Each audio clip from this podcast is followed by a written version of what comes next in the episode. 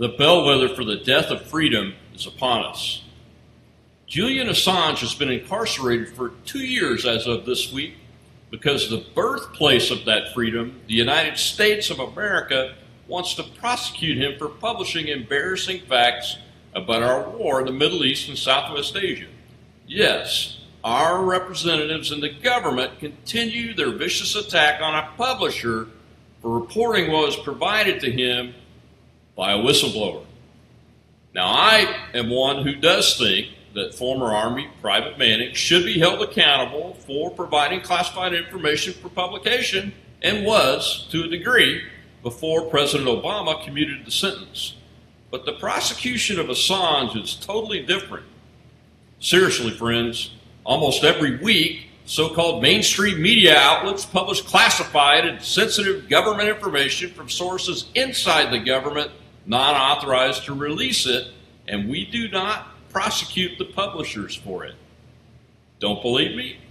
Just look at the four years of Russia hoaxers publishing anonymously sourced classified information every single day. No one is even suggesting that those publishers be prosecuted. The freedom to speak, think, and publish are the cornerstones of American liberty, but are we truly living up to those values and supporting those cornerstones with this attempt to get publisher Assange? I say no, we are definitely not.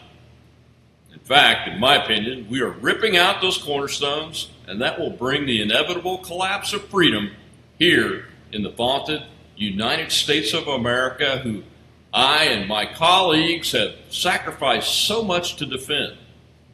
Friends, no matter what you think about the person who gave the information to Assange, we should all be on the same page on the effort to punish him as a publisher and his media outlet, WikiLeaks.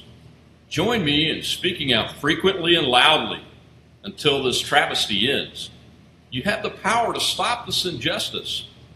Call and write your federal representatives and demand they hold the Department of Justice accountable and drop these crazy charges because if we don't, this is our bellwether and it is over for liberty in America.